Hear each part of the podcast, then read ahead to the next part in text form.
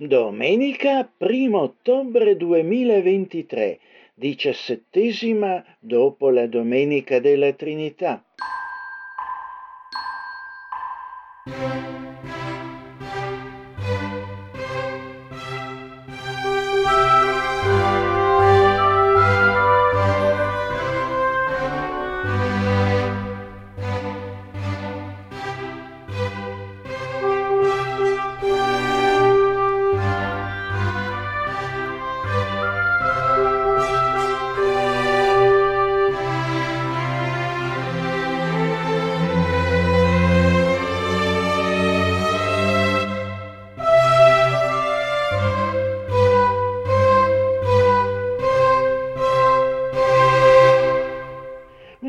Famosa metafora dell'antica Grecia, quella di Pandora, ci parla di un vaso che lei, curiosa, aveva voluto aprire e da cui erano usciti ogni sorta di mali che così si erano sparsi per il mondo, causando distruzione e rovina.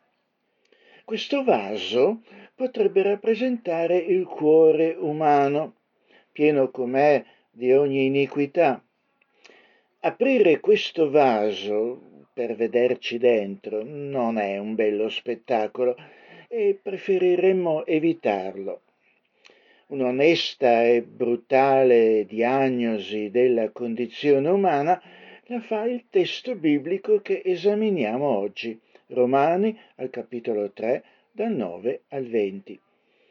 E mm, lo affrontiamo non per gusto perverso, ma come realistico preludio al rimedio che solo l'Evangelo di Gesù Cristo può fornire alla condizione umana.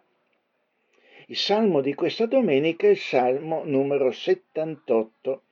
Lo ascoltiamo cantato e poi chiederemo in preghiera al Signore Dio di parlarci Lui stesso attraverso la lettura e la spiegazione quest'oggi della sua parola quella che seguirà a un cantico cristiano.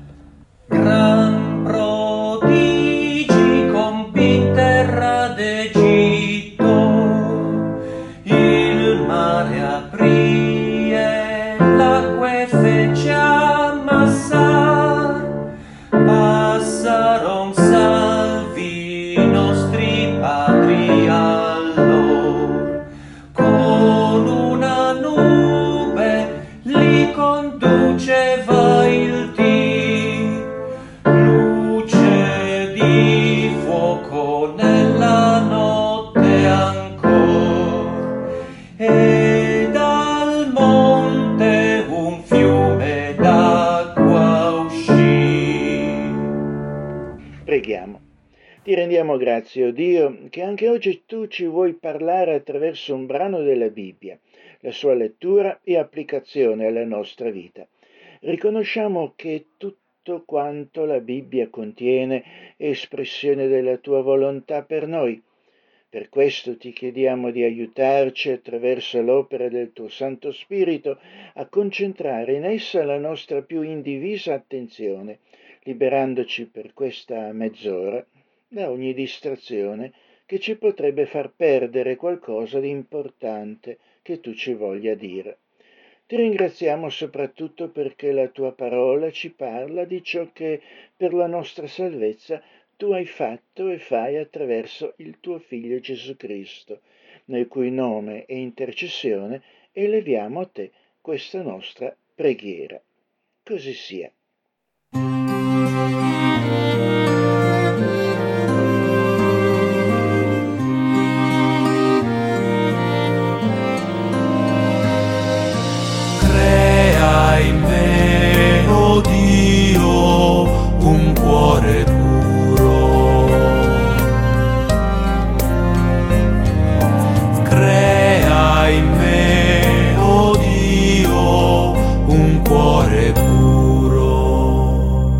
Pietà di me, oh Dio, nel tuo amore, nella tua grande misericordia, cancella la mia iniquità, lavami tutto dalla mia colpa, dal mio peccato rendimi puro. Crea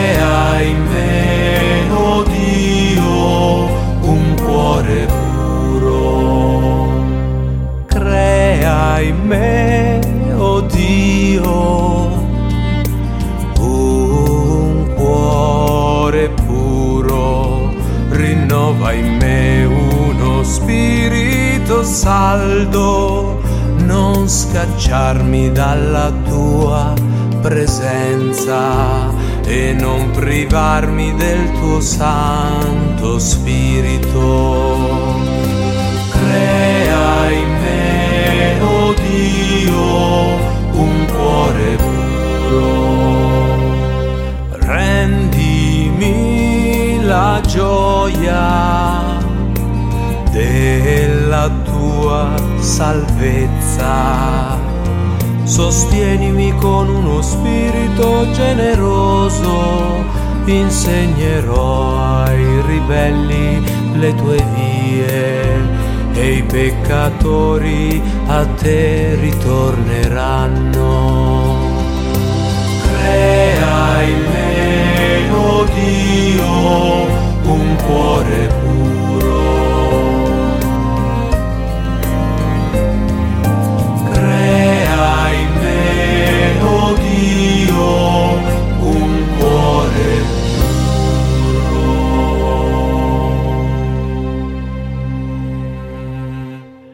Conoscete Pandora? Pandora era una figura, una metafora eh, dell'antica mitologia greca legata a un celebre quanto nefasto vaso, il vaso di Pandora. Eh, le era stato affidato da Zeus con la raccomandazione di non aprirlo mai, poiché la sua apertura avrebbe liberato nel mondo tutti i mali in esso racchiusi. Pandora però non resiste alla curiosità di sapere ciò che vi fosse contenuto, solleva il coperchio e ne escono, riversandosi nel mondo intero, ogni sorta di miserie, malattie e cose orrende per affliggere l'umanità. Ebbene, il cuore umano è come il vaso di Pandora. Qualcuno potrebbe dire, beh, meglio non aprirlo. In effetti eh, contiene ogni sorta di iniquità, come testimonia la storia, eppure testimoniano le scienze della mente e della società.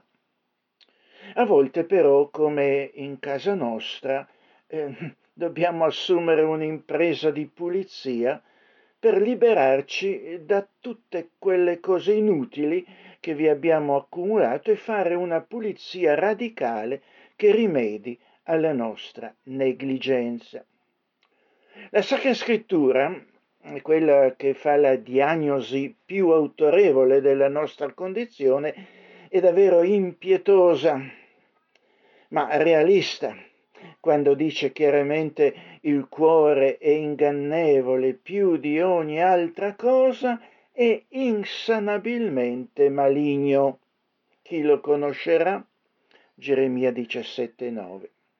Molti preferiscono pascersi di illusioni, credendo che quello sia in fondo un bel vaso e che non contenga poi così tanto male.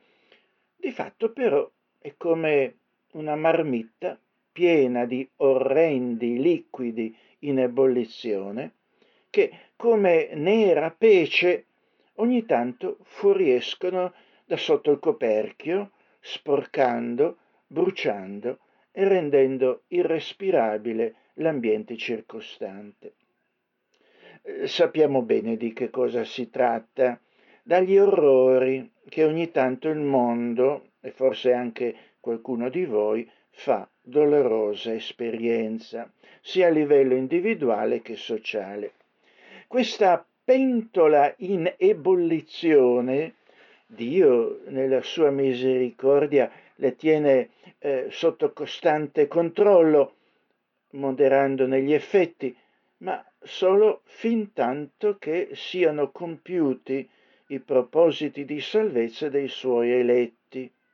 Un giorno però chi trattiene quel coperchio si allontanerà e da quella marmitta, per così dire, uscirà quello che a malapena oggi potremmo immaginare. Sarà il giorno del giudizio. Come scrive il profeta Isaia, ecco il giorno dell'Eterno giunge, giorno crudele di indignazione e di ira, ira ardente, che farà della terra un deserto e ne distruggerà i peccatori. Eppure è scritto, ora voi sapete ciò che lo trattiene affinché sia manifestato suo tempo, poiché il mistero dell'empietà è già all'opera, soltanto c'è chi ora lo trattiene finché sia tolto di mezzo. Questo in seconda Tessalodicesi 2 dal 6 al 7. Ora eh, non approfondiamo questa particolare questione. Vorrei oggi esclusivamente rilevare quanto grande sia la corruzione del cuore umano, dell'animo umano, come pure quale sia l'unico suo rimedio. Teologicamente parlando, il cuore umano, la nostra natura, nella condizione in cui attualmente si trova, è totalmente depravato. Non che le persone siano sempre tanto malvagie come potrebbero esserlo, ma non c'è nulla nel sistema operativo dell'essere interiore delle persone, nulla che non sia eh, contaminato e che non sia in una qualche misura corrotto da quel male- malefico virus di origine antica trasmessoci dai nostri progenitori, la condizione decaduta del peccato. Il peccato infatti deforma ogni cosa in noi, altera la bontà e la bellezza della creatura umana come era stata originalmente creata, distorce ogni cosa, ci rende incapaci di perseguire ciò che è buono, giusto e santo davanti a Dio, ci rende mh, mm, rovinati eh, e rovina anche le nostre migliori intenzioni umane. Come dice la confessione di fede di Westminster, da questa caduta originaria, a causa della quale noi siamo ora completamente inabili e senza forza, resi nemici di ogni bene e totalmente propensi a ogni male, provengono tutti i nostri peccati attuali.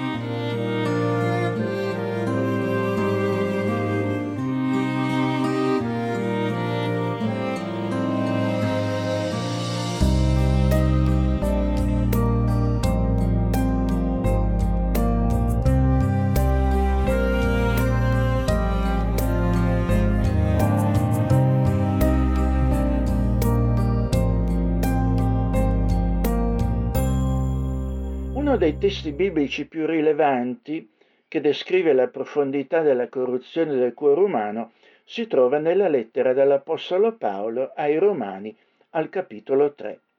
Ascoltiamolo. Romani capitolo 3, versetti dal 9 al 20. Che dunque? Abbiamo noi qualche superiorità? Niente affatto, perché abbiamo già dimostrato che tutti, giudei e greci, sono sotto il peccato, come è scritto, non c'è alcun giusto, neppure uno. Non c'è nessuno che abbia intendimento, non c'è nessuno che cerchi Dio. Tutti si sono sviati, tutti quanti sono diventati inutili. Non c'è nessuno che pratichi la bontà, no, neppure uno. La loro gola è un sepolcro aperto, con la loro lingua tramano inganni. C'è un veleno di aspidi sotto le loro labbra. La loro bocca è piena di maledizione e di amarezza. I loro piedi sono veloci a spargere il sangue. Sulle loro vie c'è rovina e calamità e non hanno conosciuto la via della pace. Non c'è timor di Dio davanti ai loro occhi. Ora, noi sappiamo che tutto quel che la legge dice, lo dice a quelli che sono sotto la legge, affinché ogni bocca sia chiusa e tutto il mondo sia sottoposto al giudizio di Dio, poiché per le opere della legge nessuno sarà giustificato davanti a lui. Infatti, la legge dà soltanto la conoscenza del peccato.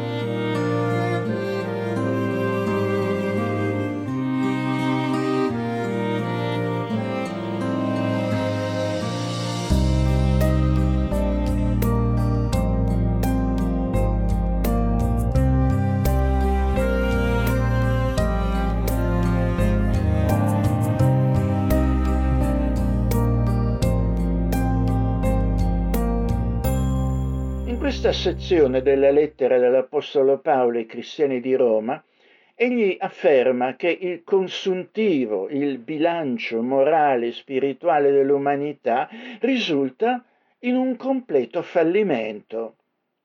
E questo sia che si parli del popolo ebraico, al quale era stata data la legge di Dio, che di ogni altra gente, a cui Dio ha impresso i suoi criteri di giustizia nella coscienza di ognuno. Questo completo fallimento dipende dal fatto che tutti, ogni creatura umana, sono sottoposti al dominio invalidante e disabilitante del peccato. Tutti, giudei e greci, sono sotto il peccato, dice l'Apostolo. Tutti, senza eccezione alcuna, sono sottoposti all'inappellabile giudizio di condanna da parte di Dio, affinché, dice sempre il testo, ogni bocca sia chiusa e tutto il mondo sia sottoposto al giudizio di Dio. Tutto il mondo risulta colpevole davanti a Dio, che nessuno tiri fuori delle scuse per giustificarsi. Non si può più accampare alcun sì, ma e però. Nessuno nemmeno ci provi a farlo.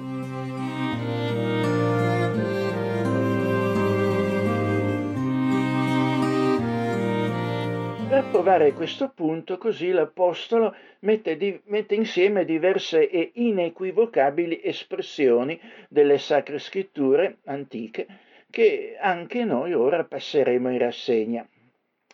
Apriamo dunque il vaso di Pandora non è in effetti un bello spettacolo. 1. Non c'è alcun giusto, neppure uno. Versetto 10. Nel mondo vi sono molte regole e leggi rispetto alle quali si misura l'essere giusti. Possono essere leggi scritte e non scritte, nazionali e internazionali, stabilite sia dal consenso delle parti che dall'imposizione di qualche potente. Ci sono le regole delle Nazioni Unite, affermate formalmente a parole, ma molto più spesso ignorate ipocritamente, così come lo sono quelle della Carta Costituzionale di una nazione, celebrata ma spesso contraddetta dai governanti stessi con ogni sorta di pretesti e abili trucchi.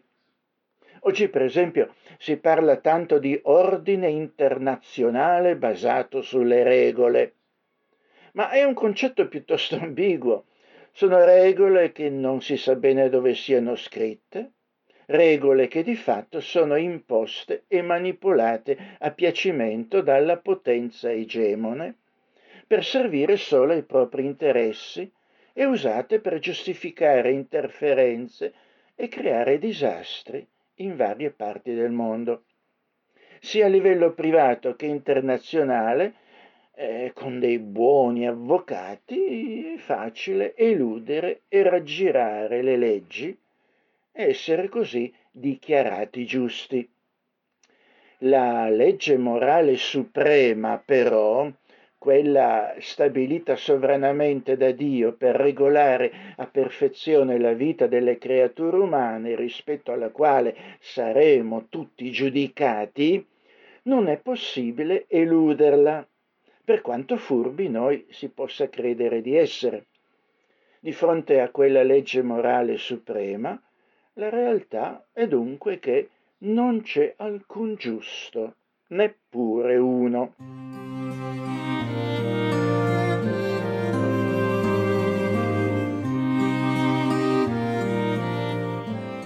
2. Non c'è nessuno che abbia intendimento.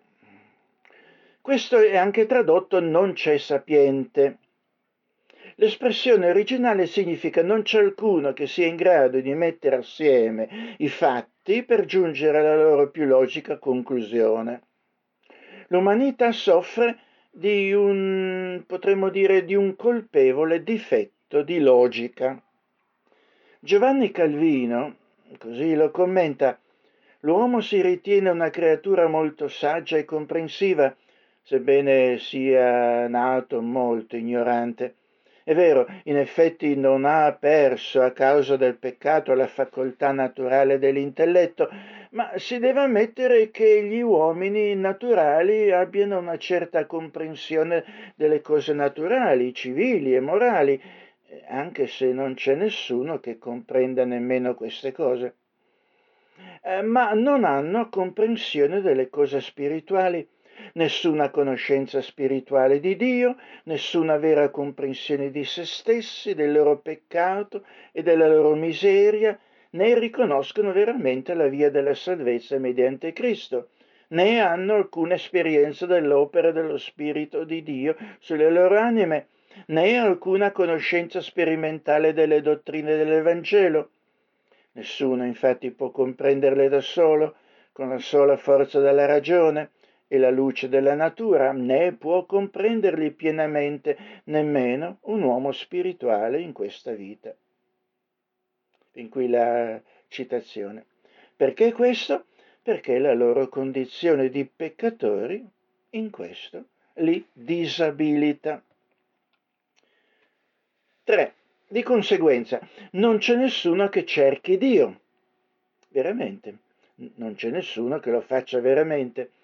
Anche se alcune potrebbero essere considerati persone religiose, essi sono incurvati su se stessi e hanno per punto focale solo l'essere umano e non Dio. Sono solo umanisti religiosi, antropocentrici. Come disse Gesù, Dio lo si deve adorare in spirito e verità, lo si deve cercare con tutto il cuore, con serietà, diligenza e costanza, non così l'uomo o la donna come oggi si manifesta in genere. Calvino a questo riguardo diceva, vuoto è l'uomo in cui non c'è la conoscenza di Dio, qualunque altra scienza possieda. Sì, le scienze e le arti che in se stesse sono buone sono cose vuote quando sono prive di questa base. Vero, senza il punto di riferimento di Dio tutto perde senso e diventa incomprensibile. 4. Tutti si sono sviati, hanno deviato e si sono incamminati, e magari non se ne accorgono nemmeno, su un sentiero che li porterà alla perdizione hanno deviato dal sentiero della rettitudine. La scrittura dice c'è una via che all'uomo sembra dritta, ma finisce per condurre alla morte. Inevitabilmente così tutti quanti sono diventati inutili, cioè privi di utilità. Da essi non se ne può trarre profitto alcuno, come certi politicanti che, sebbene eletti, si sono dimostrati infedeli alle loro promesse e si sono lasciati corrompere e ricattare. Qui la metafora è presa dalla carne puzzolente, contaminata e corrotta, e quindi buona a nulla. Tali persone, essendo corrotte dal peccato, non sono di alcuna utilità, servizio e vantaggio a Dio.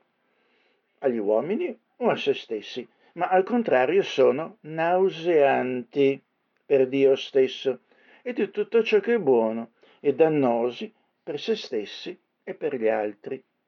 Questa è la condizione degli esseri umani. 5. Ne consegue che non c'è nessuno che pratichi la bontà, no, neppure uno. È sempre il nostro testo. Non c'è nessuno che possa fare il bene in modo spirituale senza la grazia di Dio, la forza di Cristo e l'assistenza dello Spirito. E non c'è nemmeno una persona spirituale che possa fare il bene perfettamente e senza peccato.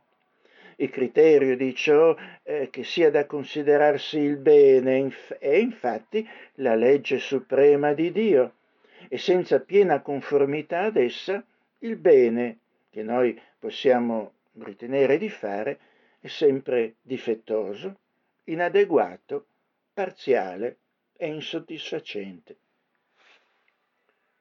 6. La loro gola è un sepolcro aperto, con la loro lingua tramano inganni. Riguardo, sempre Calvino commenta, l'uomo è così chiamato per la sua voracità e insaziabilità, sia come strumento di parola, eh, perché le parole degli empi sono divoratrici, e come strumento di declutizione, e quindi può denotare l'ardente desiderio del peccatore per il peccato e il, il piacere, il piacere che ne trae l'abbondanza di esso e che ne assorbe e la sua insaziabile avidità per esso. Allo stesso modo, per il suo fetore disgustoso, la comunicazione degli uomini malvagi è corrotta e poiché eh, come presso una tomba aperta le persone possono cascarvi dentro inconsapevoli e ferendosi, così le cattive comunicazioni degli uomini malvagi, poiché corrompono le buone maniere, sono pericolose e dannose. Fin qui la citazione.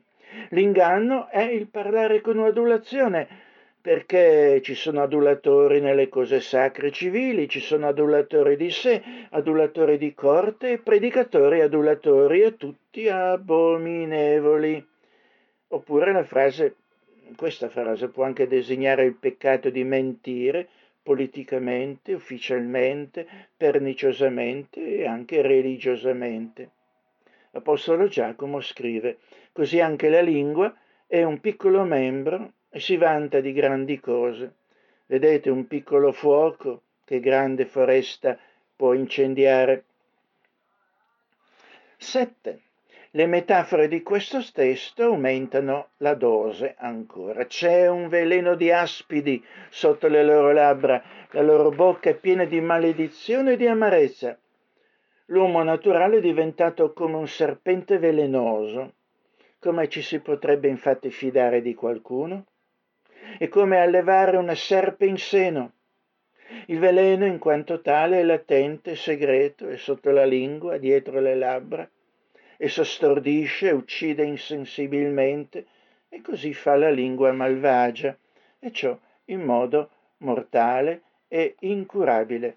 Se parlano bene ingannano e mescolano veleno con le loro lusinghe, ma se tirano fuori ciò che hanno nel cuore veramente, ne escono amarezza e maledizione, non ne esce quasi nulla se non imprecazioni. Tale è la triste corruzione del cuore. Ai suoi avversari Gesù aveva detto un giorno, razza di vipere, come potete dire cose buone essendo malvagi, poiché dall'abbondanza del cuore la bocca parla. Questo in Matteo 12:34. 8. Particolarmente pertinente alla condizione umana della caduta, dalla caduta in poi, è l'espressione che dice i loro piedi sono veloci a spargere il sangue, sulle loro vie c'è rovina e calamità. La violenza, la sopraffazione e la guerra sono così comuni a tutt'oggi, anche nel mondo cosiddetto civilizzato, da spingere alcuni a dire lo spirito della guerra ce l'abbiamo nel sangue da sempre. I piedi sono gli strumenti del movimento e dell'azione e, e, quando si dice che questi siano rapidi nello spargere sangue, denota la prontezza e l'entusiasmo nell'uccidere senza alcuno scrupolo creature innocenti. il che mostra la terribile malizia e l'odio che c'è in noi. Rovina e miseria sono in tutte le loro vie, poiché è una rappresentazione di una ferocia oltre misura barbara che produce solitudine e devastazione, distruggendo ogni cosa ovunque prevalga. Questo passaggio si trova in Isaia 59,7 e può essere interpretato. Tutti i modi che prendono e i metodi che perseguono servono a rendere infelici i loro simili, a rovinarli e a distruggerli, o passivamente che a causa dei loro modi peccaminosi del corso vizioso della vita, essi stessi sono portati alla distruzione e alla miseria. La via che stanno seguendo è la via ampia che conduce alla distruzione. Ovvio così come non hanno conosciuto la via della pace. L'umanità è costantemente in guerra contro Dio e contro i propri simili. Sono così abituati ai saccheggi, agli atti di violenza e di ingiustizia, alla ferocia e alla crudeltà che non conoscono la via che porta alla pace, benché tanto ne parlino. 9. Infine, non c'è timore di Dio davanti ai loro occhi. Giovanni Calvino così lo commenta. Ogni malvagità scaturisce dal disprezzo di Dio poiché la parte principale della sapienza è il timore di Dio. Quando noi ci allontaniamo da questo, in noi non rimane nulla di giusto o di puro. Insomma, è come un freno per frenare la nostra malvagità. Così, quando viene a mancare, ci sentiamo liberi di indulgere a ogni sorta di licenziosità. Con queste parole viene descritto il carattere degli uomini affinché possiamo vedere cosa è l'uomo abbandonato a se stesso, poiché la scrittura testimonia che in questo stato si trovano tutti coloro che non sono rigenerati dalla grazia di Dio. La condizione dei credenti in Cristo eh, non sarebbe migliore se non fosse corretta in loro questa depravazione e affinché ricordino ancora che non differiscono per nulla dagli altri per natura, trovano nei residuati della loro carne, dalla quale sono sempre circondati, i semi di quei mali che, pot- che produrrebbero costantemente frutto se non fossero impediti dalla mortificazione. E di questa mortificazione sono debitori alla misericordia di Dio e non alla propria natura. Possiamo aggiungere che, sebbene tutti i vizi qui enumerati non si riscontrano in modo evidente in ogni individuo, tutto ciò è potenzialmente presente in noi.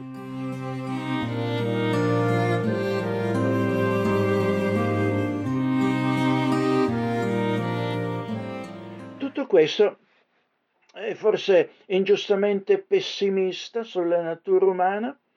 No, è realista corrisponde alla verità, perché questa è esattamente la diagnosi che Dio, Dio stesso fa di noi nella sua parola. Più avanti l'Apostolo Paolo esclamerà ciò che pure potrebbe essere la nostra stessa esclamazione. Misero me uomo, chi mi libererà da questo corpo di morte? Buona domanda, non è vero? La risposta può solo essere trovata nell'annuncio dell'Evangelo, la buona notizia della grazia di Dio in Gesù Cristo per chiunque veracemente si affidi a Lui, alla sua opera rigeneratrice. Difatti l'esclamazione dell'Apostolo prosegue dicendo grazie però siano rese a Dio per mezzo di Gesù Cristo nostro Signore. È vero, è il Salvatore Gesù Cristo che ci incammina a ristabilire in noi il timore di Dio che abbiamo perduto. Timore di Dio non è paura, ma un affetto reverenziale verso Dio, quello che diventa peculiare nei figli di Dio, che scaturisce da un senso di bontà divina e accompagnato da santità di cuore e di vita, è coerente con la fede, anzi con la piena certezza di essa e con gioia spirituale nel suo grado più alto. Esso si oppone all'orgoglio, alla superbia e si manifesta in vero amore verso i nostri simili.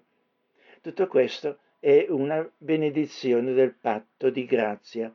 Esso non si trova nelle persone non rigenerate, perché scaturisce solo dalla grazia e non dalla natura ed è radicato solo nel cuore nella conversione operata dallo Spirito Santo di Dio in noi.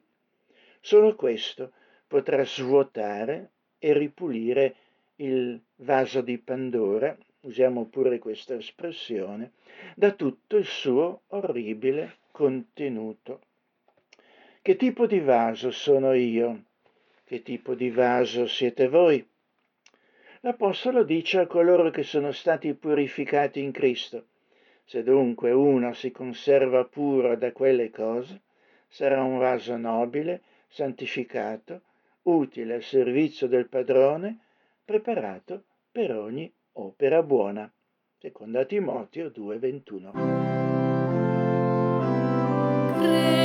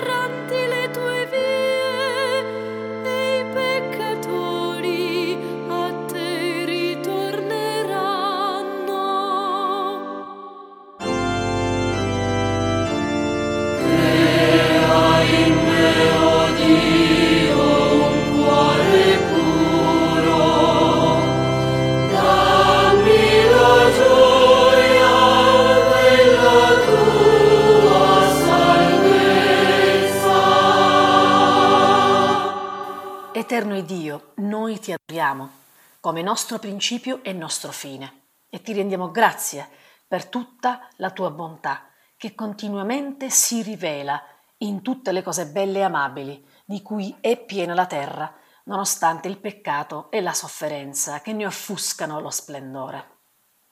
A te offriamo i nostri pensieri perché ti siano consacrati, le nostre parole perché celebrino la tua gloria e il nostro operare perché sia conforme al tuo volere, e le nostre pene i nostri dolori perché diventino strumento per il nostro bene.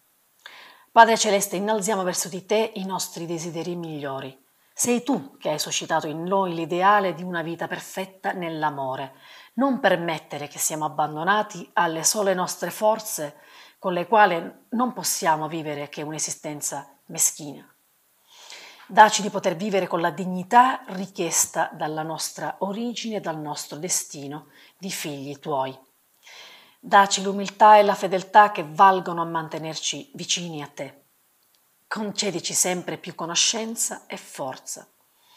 Dio di bontà, che ci hai creati per essere gloria della tua gloria e ci hai redenti per formare un sacerdozio santo in seno all'umanità, eleviamo a te la nostra intercessione. Sii con la tua Chiesa perché possa additare agli erranti il posto sicuro fa che coloro che sono in autorità si sentano responsabili presso di te del benessere e della pace dei popoli e del mondo intero. Accresci la solidarietà fra gli uomini e ricordati dei sofferenti nello spirito e nel corpo, dei miseri, degli oppressi, di coloro che nelle prigioni espiano i loro falli, di tutti coloro che ancora non hanno trovato in te la via e la vita eterna esaudisci per amore di Gesù Cristo, tuo Figlio e nostro Salvatore, benedetto in eterno. Amen. Onnipotente Dio, tu ci hai creati per te e il nostro cuore sarà sempre senza pace se non, stro- se non trova in te il suo riposo. Riversa il tuo amore nel nostro cuore e che esso scacci tutto ciò che in noi è moralmente e spiritualmente sporco e cattivo Conducici così nella tua celeste città, dove ti potremo vedere faccia a faccia, per Gesù Cristo, tuo Figlio, nostro Signore, che vive e regna con te nell'unità dello Spirito Santo, un solo Dio, ora e per sempre. Amen.